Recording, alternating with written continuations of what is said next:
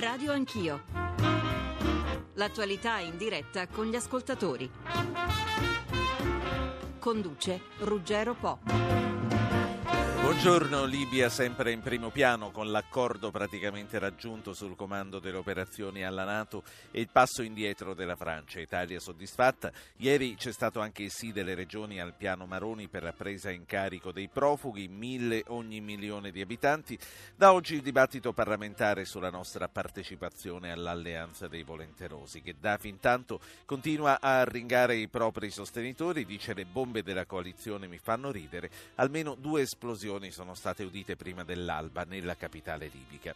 Per quanto ci riguarda, noi continuiamo con gli aggiornamenti e i commenti. Aspettiamo le chiamate dai colleghi giornalisti se riusciranno ad avere la linea, ma mi sa che Carmela Giglio già ce l'ha fatta e chiederemo ai nostri ospiti i commenti sugli scenari di geopolitica, di economia internazionale, di strategie che si prefigurano. Fate sentire la vostra voce. È importante che parli chi ancora non ha avuto la possibilità di farlo nei giorni scorsi e quindi chiedo a chi è già intervenuto di lasciare cortesemente il passo agli altri ascoltatori. Troppi lamentano ogni giorno di non riuscire a prendere la linea.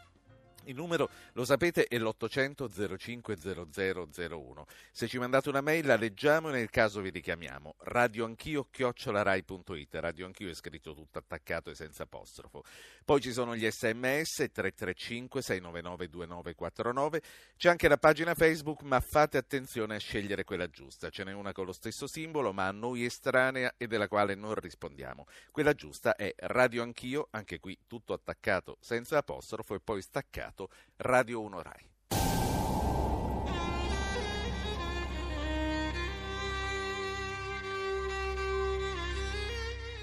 Carmela Giglio, buongiorno. Buongiorno, buongiorno a te e agli ascoltatori. Dove ti trovi? Con il in... collega mi sto eh, con il collega Sergio Ciani ci siamo spostati da Bengasi, stiamo, eh, ci stiamo muovendo verso Isdabia, eh, dove si è spostato il fronte, dove sono in corso combattimenti tra le forze di Gheddafi e le milizie antiregime, ma intanto per poterci eh, collegare con Radio Anch'io ci siamo fermati in una località che si chiama Jarruta e, e attorno a noi, sotto i nostri occhi, eh, c'è una specie di cimitero di, eh, di, veicoli militari, carcasse di carri armati. Eh, ecco, proprio accanto a me adesso ci sono dei ragazzini che sono saltati su uno, ci stanno giocando. Quindi dicevo di carri armati, di veicoli militari, blindati, eh, eh camion, pick-up che sono stati bombardati dai raid delle, delle forze della coalizione. Tutto questo però finora non sembra essere bastato perché? perché l'esercito di Gheddafi nonostante i, i colpi eh, subiti e come ti dicevo le, la, una delle testimonianze è adesso sotto i nostri occhi nonostante i danni che sono stati inferti al suo apparato eh, logistico al suo impianto militare alle sue difese antiaeree non ha perso ancora la capacità offensiva e la prova è che a circa 100 km da dove ci troviamo adesso verso ovest stanno ancora dando del filo da torcere alle milizie dei ribelli, che dopo i primi bombardamenti si erano mossi da Bengasi sperando di poter fi- eh, finalmente realizzare quella marcia su Tripoli di cui avevano parlato fin dai primi giorni della rivolta del 17 febbraio. In realtà sono ancora inchiodati eh, qui eh, a Isdabia stanno ancora combattendo e si parla sì. di scontri molto duri che sono in corso. Carmela Giglio, tu allora eh, ti trovi in Cirenaica, io spero che riusciremo prima della fine della trasmissione ad avere anche un collega di quelli che sono pochi, che sono a Tripoli, ma ti chiedo, tu da lì sai quello che sta succedendo a Tripoli in queste ore? A Tripoli... Eh come ti, ne parlavamo anche nelle, le altre volte, le testimonianze che riusciamo a raccogliere sono quelle di un regime che sta esercitando una pressione sempre più forte, nonostante le folle deliranti che eh, pronte a immolarsi per la salvezza di Gheddafi che la TV di Stato continua, continua a mostrare. La realtà che d'oltrecortina, la realtà che eh, ci appare dall'altra parte del, della zona di Sirte, dalla zona della Tripolitania, è quella di, un, di una parte del paese dove le forze di Gheddafi stanno ancora attaccando, bombardando duramente con l'artiglieria pesante città come Zenten, come Misurata, a costo di un prezzo altissimo che la popolazione civile sta pagando. Grazie, grazie a Carmela Giglio. Io a questo punto saluto i primi due ospiti, sono il professor Vittorio Emanuele Parsi, che è docente di relazioni internazionali all'Università Cattolica di Milano, scrive sull'avvenire. Buongiorno professor Parsi. Buongiorno. E saluto anche Gianni De Michelis, che è presidente dell'IPALMO, l'Istituto per le relazioni tra l'Italia e i paesi dell'Africa, America Latina, Medio ed Estremo Oriente, ed è stato a lungo ministro degli esteri in passato. Buongiorno professore. Buongiorno, buongiorno a voi. Parsi, siamo o non siamo in guerra? Ce lo chiedono molti ascoltatori, è oggetto di dibattito. Qual è la vera natura della missione, secondo lei? Dal punto di vista formale, no, eh, meno che mai. Diciamo così, stiamo applicando una risoluzione delle Nazioni Unite che prevede l'impiego della forza. È chiaro che per come le cose stanno andando sul campo, soprattutto in conseguenza della cattiva conduzione politica da parte diciamo così, francese e americana della, della, coalizione fino a questo momento, ci troviamo costretti, ci troviamo a aver esercitato una pressione da un lato eccessiva, nel senso che sono stati lanciati una quantità di missili eh, veramente eccessiva nella zona di Tripoli e contemporaneamente non, non riusciamo a esercitare una pressione mirata, adeguata sulle forze militari che stanno combattendo contro le forze rivoluzionarie. E questo succede perché i paesi che non sono convinti delle scelte politiche, della coerenza della catena di comando, diciamo così, risparmiano, si trattengono da mettere a disposizione tutte le forze che hanno e soprattutto da usarle coerentemente per l'obiettivo che è evidente che è uno, nonostante quello che non sia specificato nella risoluzione delle Nazioni Unite, cioè che a questo punto può essere sì. solo l'allontanamento di Gheddafi dal potere da parte delle forze ribelli libiche. Professor De Michelis, secondo lei siamo o non siamo in guerra? Qual è l'obiettivo ragionevole raggiunto il quale ci si deve fermare? Dica De Michelis. No, l'obiettivo ragionevole è quello di eh, in qualche maniera, eh, eh, come si può dire, costringere Gheddafi a non usare più la forza eh, contro la popolazione civile che in larga maggioranza è contro di lui ormai e quindi naturalmente e da questo punto di vista discutere se siamo o non siamo in guerra mi sembra abbastanza una questione di lana caprina perché eh, noi operiamo in maniera legittima nell'ambito di una risoluzione della, eh, delle Nazioni Unite che eh, si rifà al famoso capitolo settimo che prevede l'uso della forza, l'uso della forza legittimo eh, poi secondo me questo sì, è, è guerra naturalmente, non, non, vedo un modo diverso di qualificarlo, certo. eh, perché c'è un, un'azione militare, eh, ripeto, legittima. Eh, e l'obiettivo è quello di, eh, come si può dire, diretto di costringere Gheddafi a non usare più la forza, cosa che sta continuando a fare, perché tra l'altro non, eh, la, la, risoluzione è stata eh, scritta in modo tale da andare al di là della semplice no-fly zone di cui si parlava all'inizio. E quindi eh, anche dire, l'uso eh, di eh, interventi su eh, mirati volti a impedire al regime di Gheddafi di, appunto, di usare la forza come lui sta continuando a fare a misurata e sì. così via e tra l'altro questo la dice lunga eh, su quello che è l'effettiva situazione sul terreno, per cui anche in Tripolitania il mio giudizio è che Gheddafi è largamente minoranza al di là della propaganda, delle immagini televisive Io... e così via. È largamente in minoranza se non si capisce perché continui a bombardare una città certo. come Misurata che appartiene alla Tripolitania o altre, o altre località. Io prima di passare al primo ascoltatore le, le vorrei chiedere eh, una valutazione. Lei ha detto che è nettamente in minoranza ed è opinione comune eh, ritenerlo, però sentiamo le corrispondenze che arrivano da Tripoli, più di una, che parlano di migliaia sì, di persone che si offrono a lui, sì, che si offrono offrono come scudi umani. Sì, questo può, può, essere, però migliaia di persone sono largamente minoranza rispetto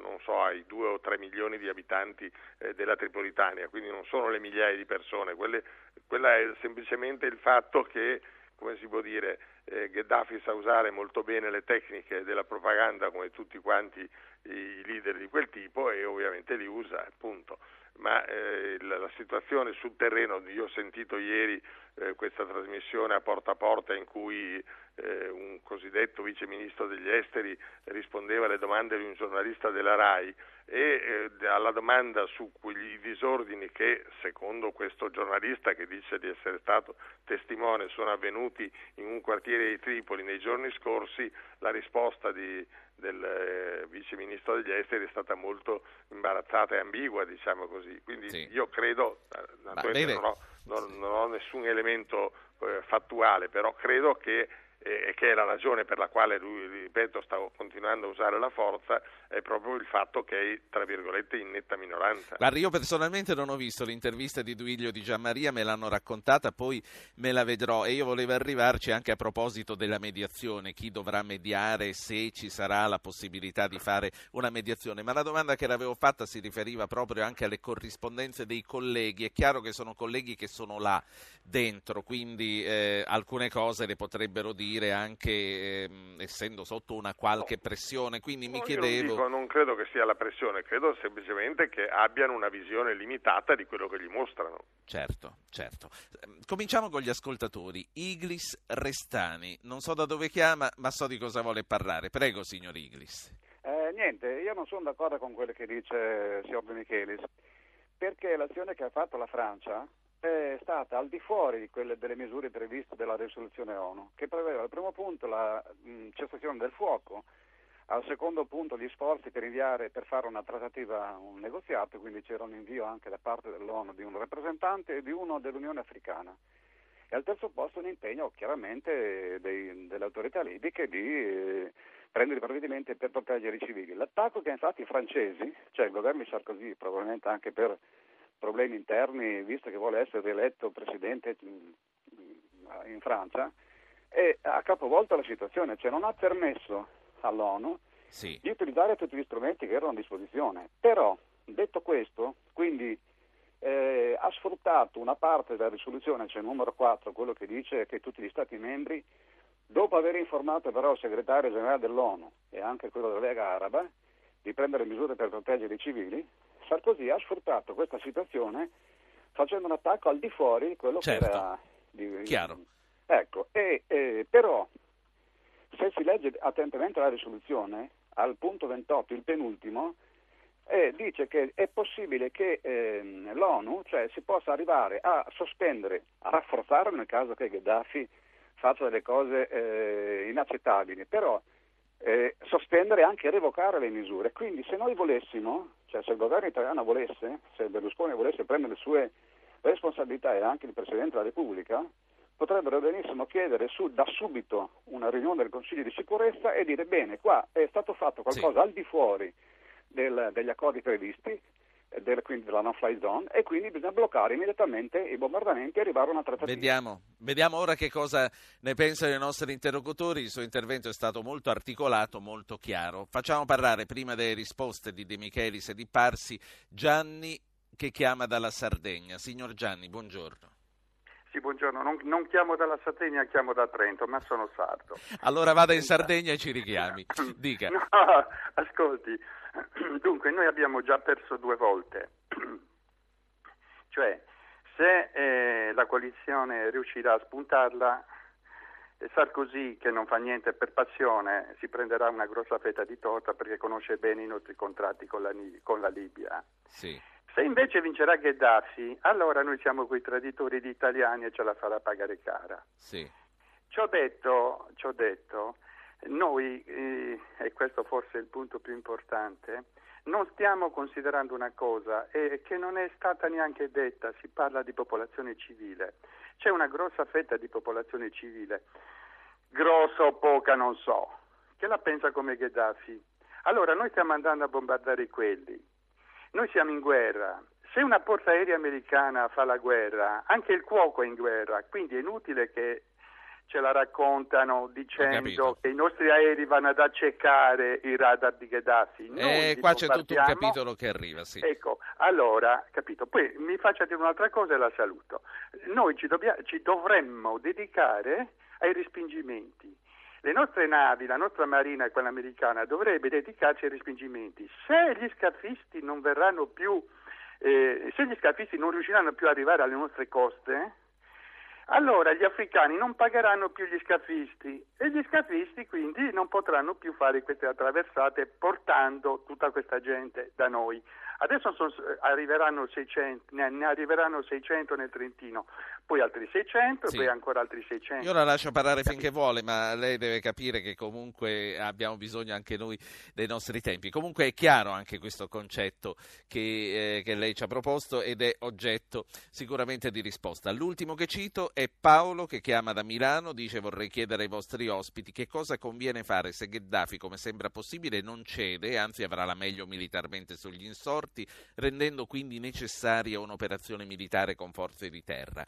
Conviene mandare le nostre forze armate con il rischio di essere alla fine considerati invasori o conviene restare a guardare mentre i nostri alleati, fra virgolette franco-inglesi, conquistano la Libia? De Michelis e poi Parsi.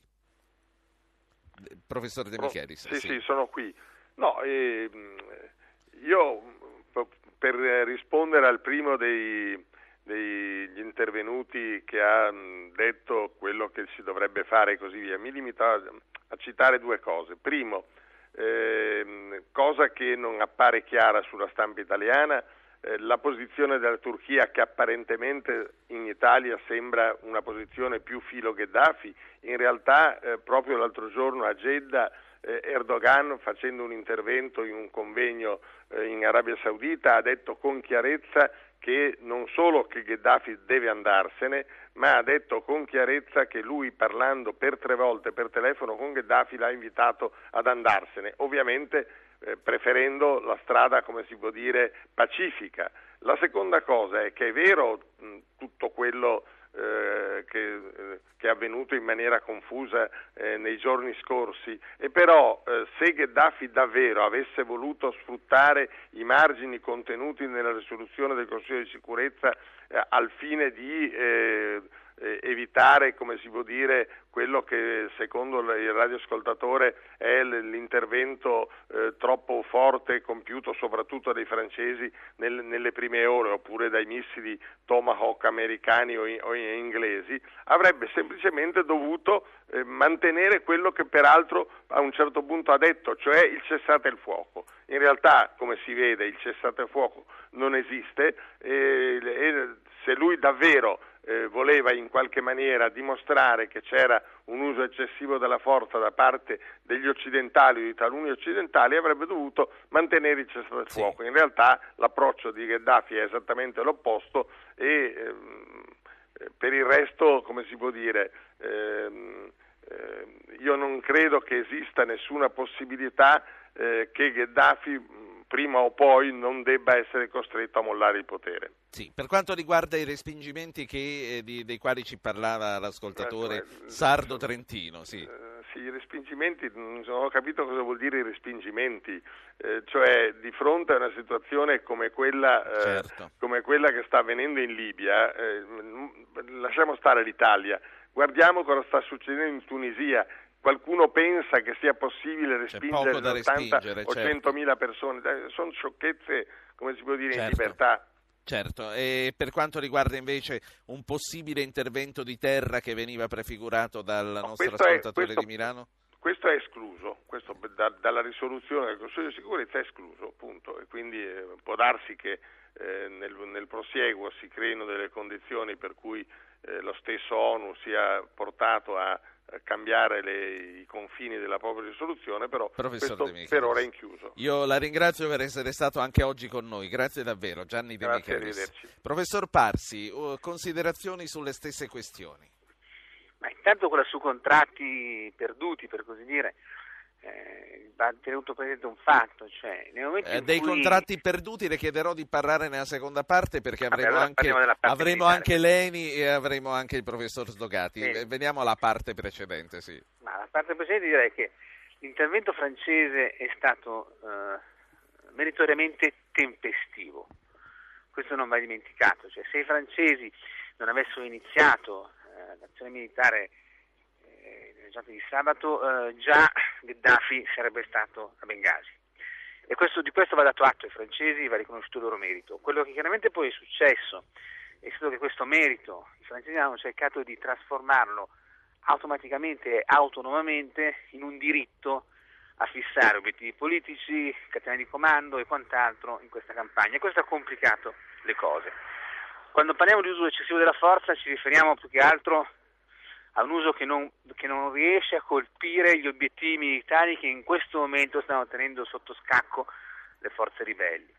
Non credo che, sia, che sia previsto allo stato delle cose un, un intervento di terra, non, non, tanto non solo dalla risoluzione delle Nazioni Unite, ma quanto proprio dalla, dalla strategia militare. Lo scopo dovrebbe essere quello di pareggiare un po' diciamo così, i conti tra ribelli e forze governative ed eventualmente se la cosa dovesse prolungarsi, come è molto possibile temo, si tratterà di fornire materiale bellico ai ribelli, semmai, prima ancora di pensare a un intervento, a un intervento di terra. Infine, per quello che riguardava la questione della, dei flussi. Dei flussi, sì, insomma, secondo me qui bisogna fare molta attenzione, nel senso che non è possibile chiaramente fare respingimenti in mare di persone che sono nella posizione di richiedere asilo. Questo è, è previ- non è previsto dal diritto internazionale a cui noi dobbiamo piegarci evidentemente.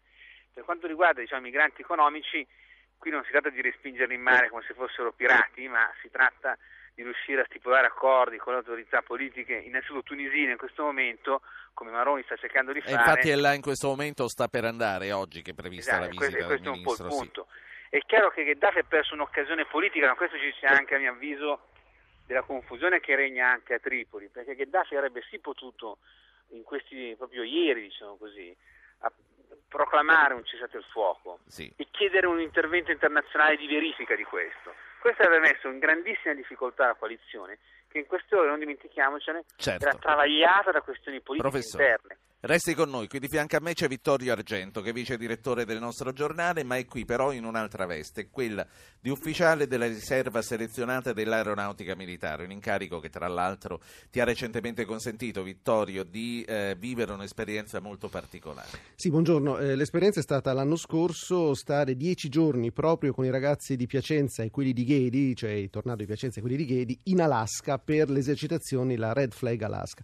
Quindi vivere dieci giorni con loro, con condividere le operazioni, la preparazione, la pianificazione, i voli non sul tornado da terra ovviamente, ma condividere quello che loro facevano. Ecco Vittorio, allora chi meglio di te per commentare per quanto riguarda le missioni di accecamento dei radar libici condotte dai nostri tornado quello che è successo a Trapani eh, qualche giorno fa? Te lo chiedo perché appunto c'è il caso del maggiore Scolari, il pilota che in un'intervista ha affermato abbiamo pattugliato la zona di Bengasi ma non abbiamo ritenuto di lanciare dei missili. Quando è che una di queste missioni si può dire che ha successo? Allora, diciamo innanzitutto, eh, Scolari è un navigatore, è l'operatore che fa funzionare tutta la macchina elettronica del tornado, per capirsi, ed è considerato tra i migliori ufficiali nel suo ruolo proprio a, a Piacenza, ed è un eccellente ufficiale. Scolari non ha fatto altro che dire le cose come stanno. Cioè la missione SEAD, la missione per la soppressione delle difese aeree nemiche, non necessariamente passa attraverso lo sgancio di un missile. Il tuo obiettivo è fare in modo che le difese aeree nemiche non possano eh, colpire i tuoi velivoli. Se lo fai lanciando un missile o soltanto perché sei presente quindi loro non accendono il loro radar, perché bisogna sapere che se loro accendono il radar, il tornado lo identifica, gli può o lanciare un missile o più semplicemente usare degli accecatori elettronici. Questo anche per dire che quando si afferma che non aver lanciato i missili è una missione che eh, non ha funzionato e fallita, non è assolutamente vero, non solo perché esistono gli accecatori elettronici per cui non lanci niente, ma se tu ottieni che gli avversari non accendano i radar e quindi non siano in grado di usare la loro contraerea anche solo con la tua presenza, perché ripeto, sanno che se accendono tu li secchi, hai ottenuto il tuo risultato. Senti, quanto costa un missile? Eh, più di 200.000 euro. Quindi è meglio non lanciarlo. Sì, adesso non credo che si vada in volo con il problema di, di lanciarli o non lanciarli, ma esiste anche questo fattore. Se si può ottenere il risultato senza lanciare, non c'è nessun bisogno di lanciare. Scolari ha detto le cose come stanno. È inutile poi stare a farsi prendere dalle isterie nel momento in cui qualcuno dice le cose come e stanno. Rischia sanzioni adesso? Io credo di no nel senso che non, non le rischia. Ieri si è deciso di non farlo, che, che non vola per ragioni, diciamo, eh, ambientali per lo stress che ha subito, ma io non credo, mi auguro naturalmente che torni a volare quanto prima. Grazie a Vittorio Argento, ci ritroviamo subito dopo la pubblicità.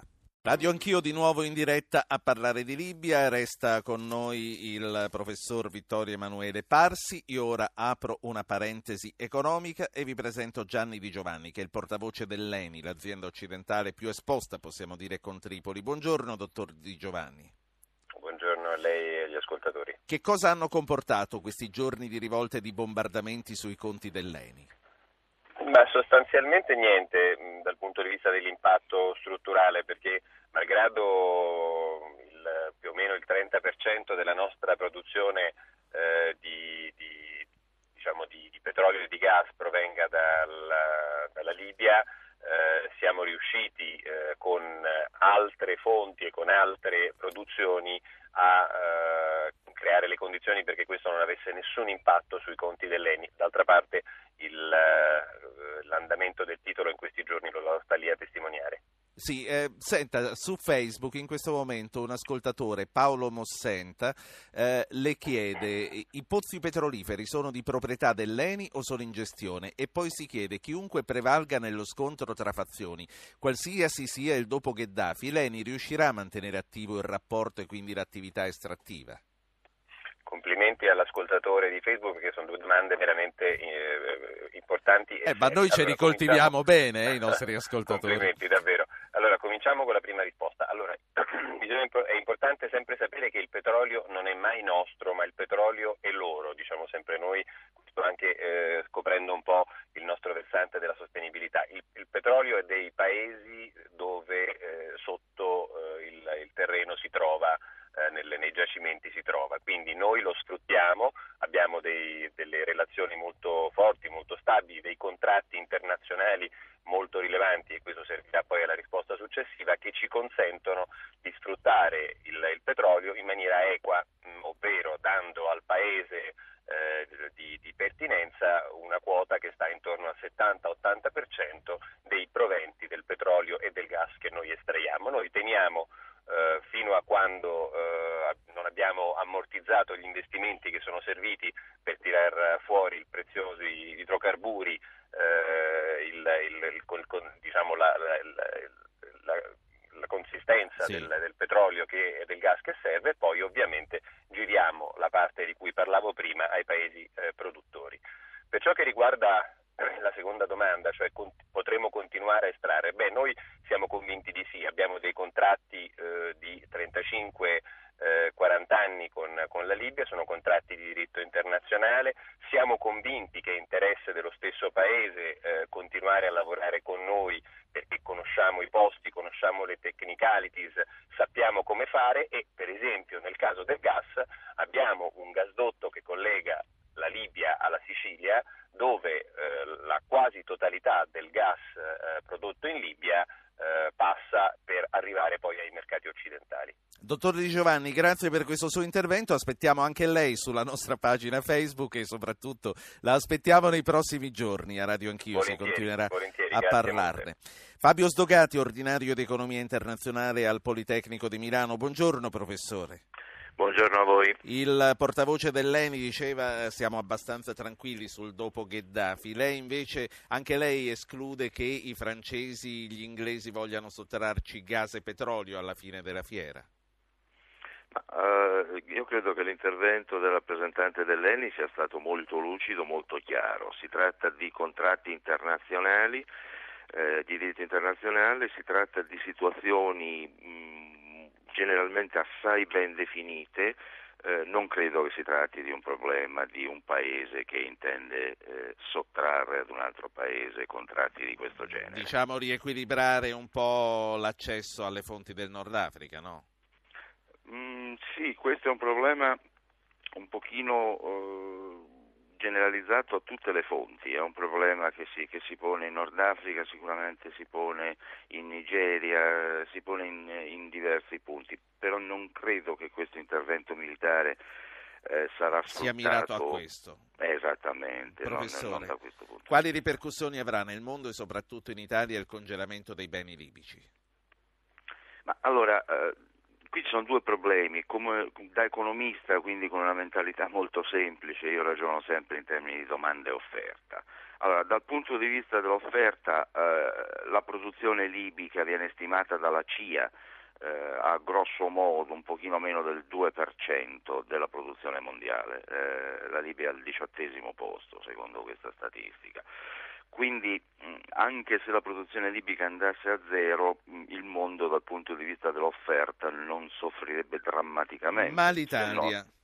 Ecco, per l'Italia il discorso è radicalmente diverso. L'Italia importa il 25% circa propria, del proprio petrolio dalla Libia, il 10% circa del gas naturale, per l'Italia sarà un problema molto molto serio e l'Italia dovrà essere molto presente nella fase di gestione economica del post-crisi. Professore, concludo con una domanda e poi eh, ho un collegamento con Tripoli che eh, finalmente siamo riusciti a instaurare e quindi lei sta dicendo che su un'eventuale futura crisi energetica peserà molto di più la catastrofe che ha colpito il Giappone.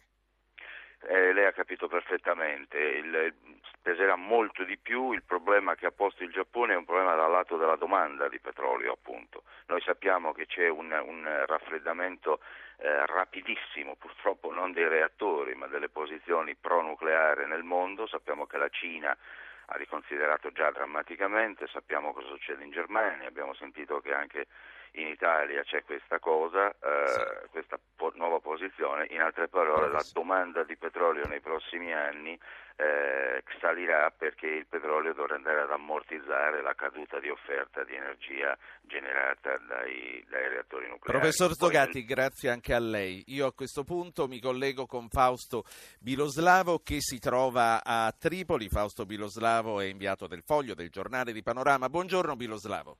Buongiorno. Qual è la situazione adesso a Tripoli? Sono continuati i bombardamenti tra lì e Misurata?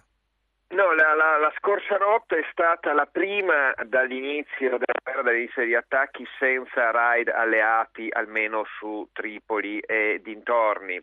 Eh, c'erano stati la notte precedente diverse ondate che hanno colpito ripetutamente, ma ieri le batterie antiaeree non hanno illuminato il cielo eh, con i traccianti rossi e le, non abbiamo visto le esplosioni eh, del, dei, dei caccia, delle bombe sganciate dai cacciabombardieri. Eh, quindi è una situazione di calma apparente fondamentalmente perché eh, appunto, tutti si attendono e si chiedono beh, adesso cosa succederà. Io penso che dipenda molto fattori esterni, cioè dal fatto che gli americani hanno in qualche maniera dato ragione alla linea più morbida del governo italiano eh, calmando i bollenti spiriti di francesi e inglesi che invece volevano continuare magari con bombardamenti più massivi. Miroslavo, c'era una questione sulla quale ci interrogavamo prima con i nostri ospiti, anche con Gianni De Michelis, riguarda la reale partecipazione popolare e il reale appoggio che viene dato dai libici a Gheddafi. È vero che ci sono migliaia di persone che si offrono volontariamente come scudi umani? Sì, ecco, appunto, forse, eh, non so, è eh, colpa anche nostra, magari siamo qua, non siamo riusciti a rendere bene l'idea o abbiamo dato un'idea distorta, ma eh, sinceramente io ho sempre scritto e detto eh, che in particolare a Tripoli, che è una grandissima città di oltre quasi un milione e mezzo di abitanti, eh, ehm, ci sono eh, eh, sicuramente tanti oppositori che non possono alzare la testa, che li vanno a prendere alla notte, li portano via, spariscono, eccetera, ma ci sono, ci sono tantissimi sostenitori convinti del colonnello, io li chiamo i fazzoletti verdi perché hanno queste bandane, questi tappi verdi e, e da quando sono cominciati i raid si offrono come scudi umani ma volontari, nel senso che non ho visto nessuno con le baionette alla schiena spinto verso Baba la Zizia, cioè il bunker di Gheddafi. L'impressione quindi è che Gheddafi sia realmente appoggiato dalla sua popolazione? Eh, beh, almeno dai suoi sostenitori, che poi ovviamente... Che sono la maggioranza o no? Eh, bella domanda, bella domanda, questa è molto difficile, una domanda difficile a cui rispondere. Sono tanti, sono tanti e, e, poi bisogna dire ovviamente che Gheddafi si sostiene anche con la forza della dura e cieca repressione, però i sostenitori sono tanti, insomma, vanno in piazza e, e, e, lo difendono. C'è un'altra cosa che ti vorrei chiedere, tu sei stato uno di quelli che più recentemente hanno incontrato e intervistato il colonnello Gheddafi. Che impressione ti ha fatto incontrarlo a operazioni già avviate praticamente? Ma è, è, stato un incontro incredibile, insomma, che non dimenticherò, anche perché l'abbiamo fatto sotto la sua classica tenda da beduino dentro Baba e Zizi, eravamo eh, lui l'interprete di Dio e basta, insomma, ecco, anche le guardie stavano fuori, di un uomo eh, obiettivamente molto alla mano, di eh, un uomo anche da spettacolo un pochettino, perché quando appunto gli chiedevo se eh, aveva timore di fare la fine di Saddam Hussein, l'interprete sbiancava, non osava tradurre la domanda, ma lui parla, capisce l'inglese e qui aveva capito se stessa la domanda e si è messo a sorridere, poi dicendo io non ho paura di morire, insomma, cioè come dire, ecco, è un personaggio, su questo bisogna bisogna obiettivamente ammetterlo, insomma che poi sia un personaggio che ha fatto il suo tempo, perché da 42 anni ha trasformato la Libia nel suo regno, è un altro paio di maniche. Eh, l'intervista comunque ce la recuperiamo su internet e ce la vedremo, è stata pubblicata dal giornale se non sbaglio, sì. vero? Grazie, esclusiva. Grazie a Fausto Miroslavo per essere stato con noi, congratulazioni, io ritorno al professor Parsi prima di concludere la trasmissione con uh, l'analista strategico Carlo Gian, io con Parsi vorrei commentare le cose che sono state dette, ma vorrei anche mettere sul piatto altri tre ascoltatori ai quali chiedo molta sintesi. Emilio da Milano, Ernesto da Roma e poi Luigi da Bonate di Sotto. Emilio. Sì, buongiorno, buongiorno. Uh, ascolti, mh, mm, eh, mi sembra di sapere, non conosco esattamente le, le, le, il testo, però la risoluzione eh, ONU è in contraddizione con un articolo dell'ONU che dice che gli Stati membri non possono assolutamente intervenire in, uh, in, fatti che sono di problematiche interne di un paese, cioè solo se questo paese uh, per caso dovesse invadere un altro paese, tipo l'Iraq sì. col Kuwait e questa cosa qua, no? Quindi è già una contraddizione della 1973, primo. Secondo, solo un'altra cosa. Eh, mi sembra che dovremmo intervenire in Birmania, in, in, in Israele per le molte soluzioni ONU, mai, mai neanche, neanche mai considerate. Ecco, mm. tutto lì, poi ci sarebbero tante cose da dire. E eh, intanto diciamo queste, grazie. Grazie mille. Ernesto. Eh, buongiorno dottore, Niente, io non vorrei passare per un visionario, ma questa crisi libica sta dimostrando che eh, con i comportamenti colonialistici della Francia e dell'Inghilterra, che fin quando l'Europa resta un insieme di stati prigionieri dei loro egoismi non si va da nessuna parte. Quindi eh, questo insieme alle situazioni che si sono create con la crisi economica, vedi Grecia e Irlanda, fa pensare che sono maturi i tempi per parlare di Stati Uniti d'Europa perché abbiamo fatto la moneta unica, ma se non c'è un'Europa unica certo. saremo sempre prigionieri di questi quattro È un bell'argomento quello che lei ci propone. Eh, io vi cito ancora Luigi da Bonate di Sotto che eh, dice come si potrà avere la meglio sulle brigate del colonnello Gheddafi senza l'intervento di una forza di terra. Quindi torniamo all'argomento di prima. Come si troverà un nuovo elemento di coesione per i popoli, le tribù che costituiscono la nazione libica? E poi dice come e da chi verranno gestite le enormi risorse naturali presenti nel territorio libico. Professor Parsi. Allora, privilegiai gli ascoltatori per così dire risposte visto che non c'è tantissimo tempo. Certo. La, la prima, quella che riguarda l'ONU, non è esattamente così perché se attività svolte all'interno di un paese mettono a rischio, a rischio, la sicurezza internazionale o si configurano come crimini contro l'umanità, le Nazioni Unite sono in grado di intervenire. È evidente che il Consiglio di sicurezza non è un tribunale di giustizia, è un organo politico e quindi le risoluzioni trovano un'applicazione, un'implementazione con la forza quando prevedono questo fatto. Nessuna delle risoluzioni che riguardano i paesi citati dall'ascoltatore ha mai previsto l'impiego della forza anche da parte di coalizioni volenterosi per ripristinare questo o quel punto di equilibrio. Il motivo è semplice, un motivo politico, però io credo che fare, non fare quello che puoi fare, perché non puoi farlo sempre, sia sbagliato. Il codice della strada eh, regola il comportamento stradale, non è che siccome non sempre è possibile intervenire, allora ci, ci mettiamo a cancellare le, le strisce pedonali o spegniamo i semafori. Per quanto riguarda l'Europa, questo è un punto dolentissimo, un punto dolentissimo perché è evidente che è così. Ma siamo prigionieri di egoismi, come dice il nostro ascoltatore. Beh, siamo prigionieri di interessi nazionali. È molto difficile trovare una cooperazione che funzioni tra Stati dentro l'Europa sulla materia economica. È ancora più difficile quando questo riguarda la materia della sicurezza.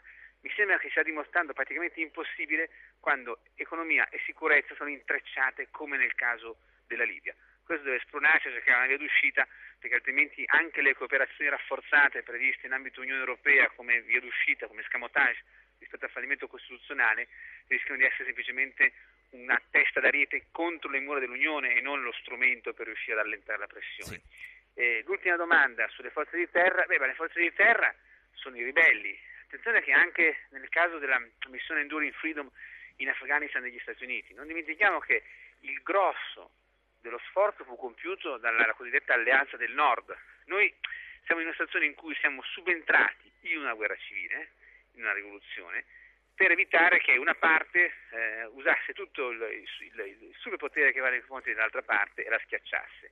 Le forze di terra sono quelle della coalizione sì. dei ribelli, per così dire, e starà a loro determinare il modo di governarsi in futuro e starà alle autorità che emergeranno da questa fase il diritto di decidere delle risorse energetiche. Abbiamo una folla, sì. neocoloniali. Abbiamo una folla di ascoltatori che premono. Io prima però vorrei eh, fare parlare Carlo Gian, ex generale, esperto di strategie militari e docente di studi strategici. Buongiorno professore. Uh, buongiorno. Che cosa c'è di nuovo nella strategia di questa coalizione rispetto al passato, rispetto alle altre operazioni che l'hanno preceduta in altre aree del pianeta? Ma guardi, il, di nuovo c'è il fatto che la risoluzione del Consiglio di sicurezza prevede esplicitamente l'impiego della forza, impiego della forza con determinate limitazioni, cioè non forze terrestri, non forze d'occupazione. E il, eh, si avrà un grosso problema di gestione politica per definire quelli che sono gli obiettivi ultimi di questo intervento. Sì. Ehm, è possibile eh, con un'operazione del genere, io le faccio proprio le domande militari, è possibile salvare l'incolumità della popolazione? Questo ce lo chiediamo perché comunque eh, là eh, è un'operazione, si dice, per, uh, per, proteggere i libici. È possibile salvare la loro incolumità? Ma guardi, questo è un wishful thinking, eh, evidentemente eh, diciamo l'intervento... Dice un, buono pro, è un buon proposito, un wishful thinking. Sì, molto, molto potere aereo non è che occupi il territorio, la popolazione sul territorio, le forze Gheddafi sono già nelle città e il potere aereo non può intervenire sulle città perché finirebbe a fare più vittime di quello che verosimilmente ha fatto Gheddafi, anche secondo gli insorti, fino adesso le vittime sono state circa 8.000. Questa telefonata si sente abbastanza male, ma io le chiedo di rimanere con noi. Eh, professor Gian, questa operazione è andata o rischia di andare oltre i limiti prefissati? Ma guardi, questa qui è la gestione dell'operazione che molto verosimilmente eh, con, eh, verrà condotta eh, dal Comitato dei Ministri degli Esteri dei Paesi partecipanti e sicuramente il Consiglio di sicurezza, per esempio già con l'iniziativa della Russia di proporre un cessate il fuoco, eh, sicuramente verrà a dire la, la sua. Sì, eh, lei non ha un telefono fisso, scusi la domanda che non c'entra con le strategie. No. Allora, eh, telefono fisso è 06. No, no, non lo dica, non lo dica, non lo dica, la, la, richiamano subito. Io intanto vado con gli ascoltatori, eravamo in diretta, no. la richiamano subito a questo numero fisso. Allora, Antonio da Roma o Antonia? Antonia. Prego. Senta, mh, mm, ma io penso che l'ONU faccia una figura barbina, di Sarkozy non ne parliamo, ma in fondo io ho visto che eh, in Egitto dopo Mubarak le elezioni si sono svolte democraticamente e il partito di Mubarak ha avuto un ottimo risultato. Come le elezioni mai? non ci sono state ancora. Sì, beh, comunque sta, c'è stato un sondaggio, qualcosa c'è stato perché so che il partito di Mubarak ha avuto un ottimo sì, risultato da qualche sentiamo parte. Parsi cosa dice. Eh, Quindi lei sta dicendo eh, se è andata così in Egitto? Si dice che, mm, quasi, che la maggior parte della popolazione eh, libica sia contro Gheddafi, anche perché dopo 40 anni comunque di lavaggio del cervello, poi per, le persone si adeguano e lo sostengono sì. da qualsiasi parte.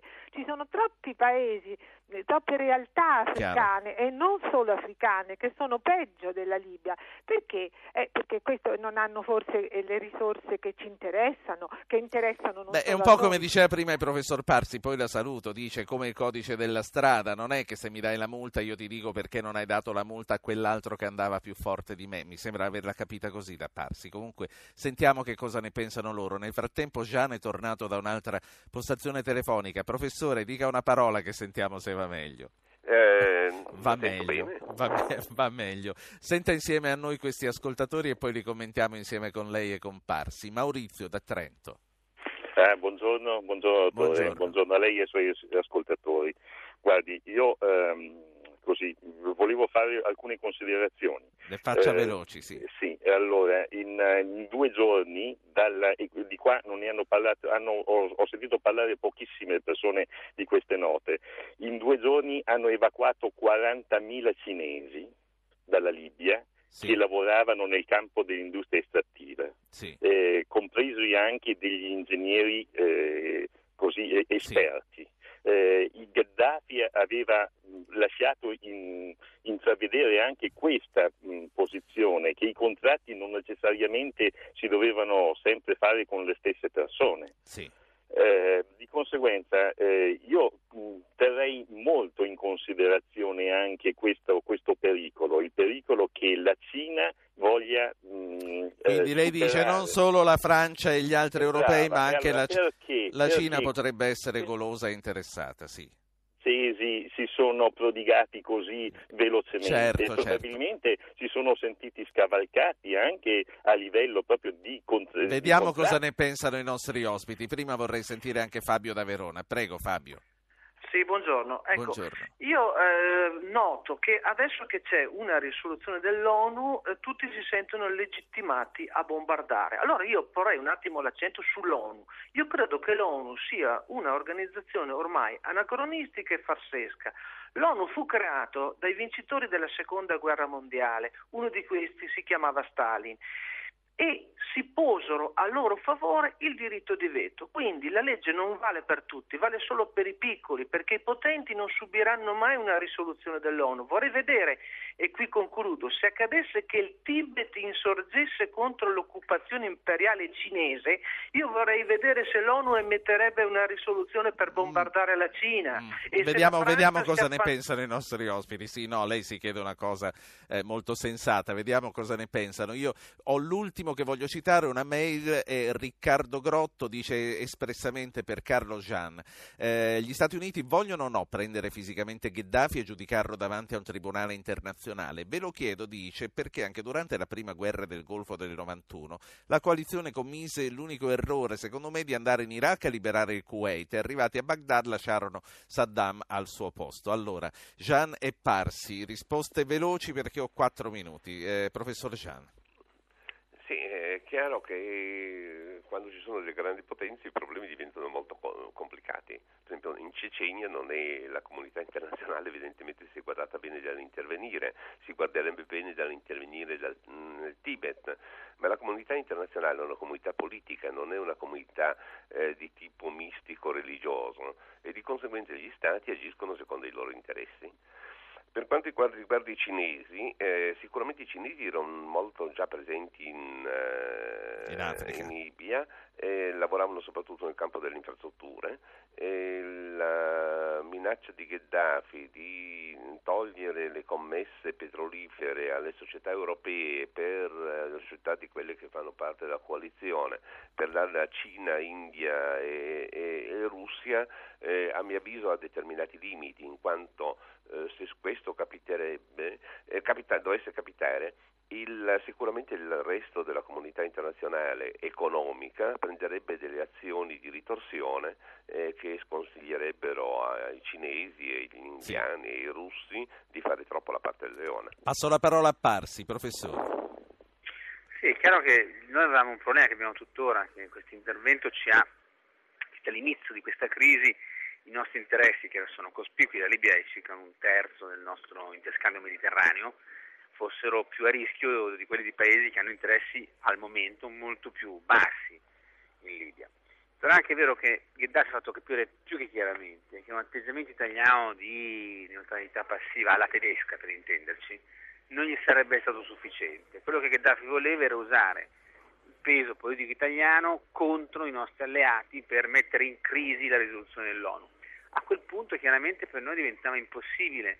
Il governo si è mosso a mio avviso saggiamente, soprattutto il Ministero degli Esteri, con prudenza, cioè cercando di, di vedere se era possibile evitare di arrivare a una, a una crisi di questo genere e poi di fronte alla sua materializzazione, all'escalation di violenza di Gheddafi, il governo si è mosso come poteva fare e soprattutto Frattini mi pare abbia giocato un'ottima partita con le pessime carte che aveva in mano e a volte complicata anche da dichiarazioni del primo ministro che sono state eccessivamente estemporanee e non così facilmente comprensibili. Per cui pare che su questo noi non possiamo fare altro che tutelare i nostri interessi muovendoci di concerto con i nostri alleati, con la comunità internazionale, con le istituzioni che rappresentano la comunità internazionale. Senta, per quanto riguarda la mediazione possibile, ne aveva parlato prima De Michelis riferendosi all'intervista di Di Gianmaria a porta a porta. Chi è che può mediare? Eh, la Russia forse con Putin? Eh, potrebbe farlo anche Berlusconi, l'Italia?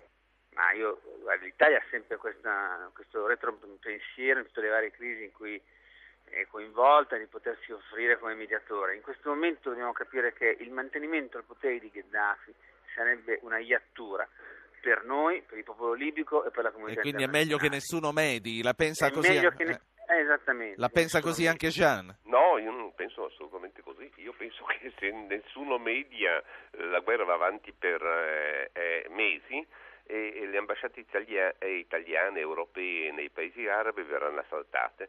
Quando le ambasciate verranno assaltate tutti quanti molleranno. E allora chi è che deve mediare, professore? Ho veramente meno di un minuto. Chi è, chi è il, Quale- mediatore, dei due? il mediatore ideale? Boh, anche un altro.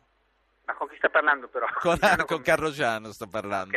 Lei, ha detto, lei Parsi ha detto che è meglio che nessuno medi. Eh, professor Jean, qual è il candidato ideale alla mediazione? La Turchia.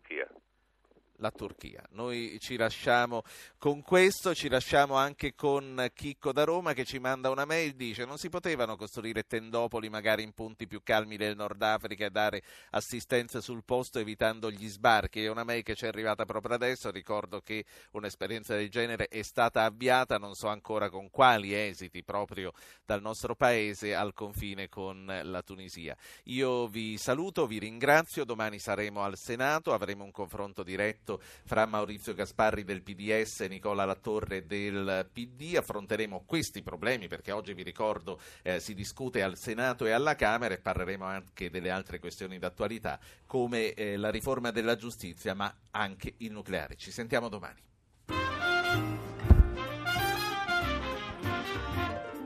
Avete ascoltato Radio Anch'io, condotto Ruggero Po, regia di Anna Posillipo, assistenti al programma Alessandro Bonicatti, Valentina Galli, Maria Grazia Santo, coordinamento tecnico Gottardo Montano, Simone D'Amico.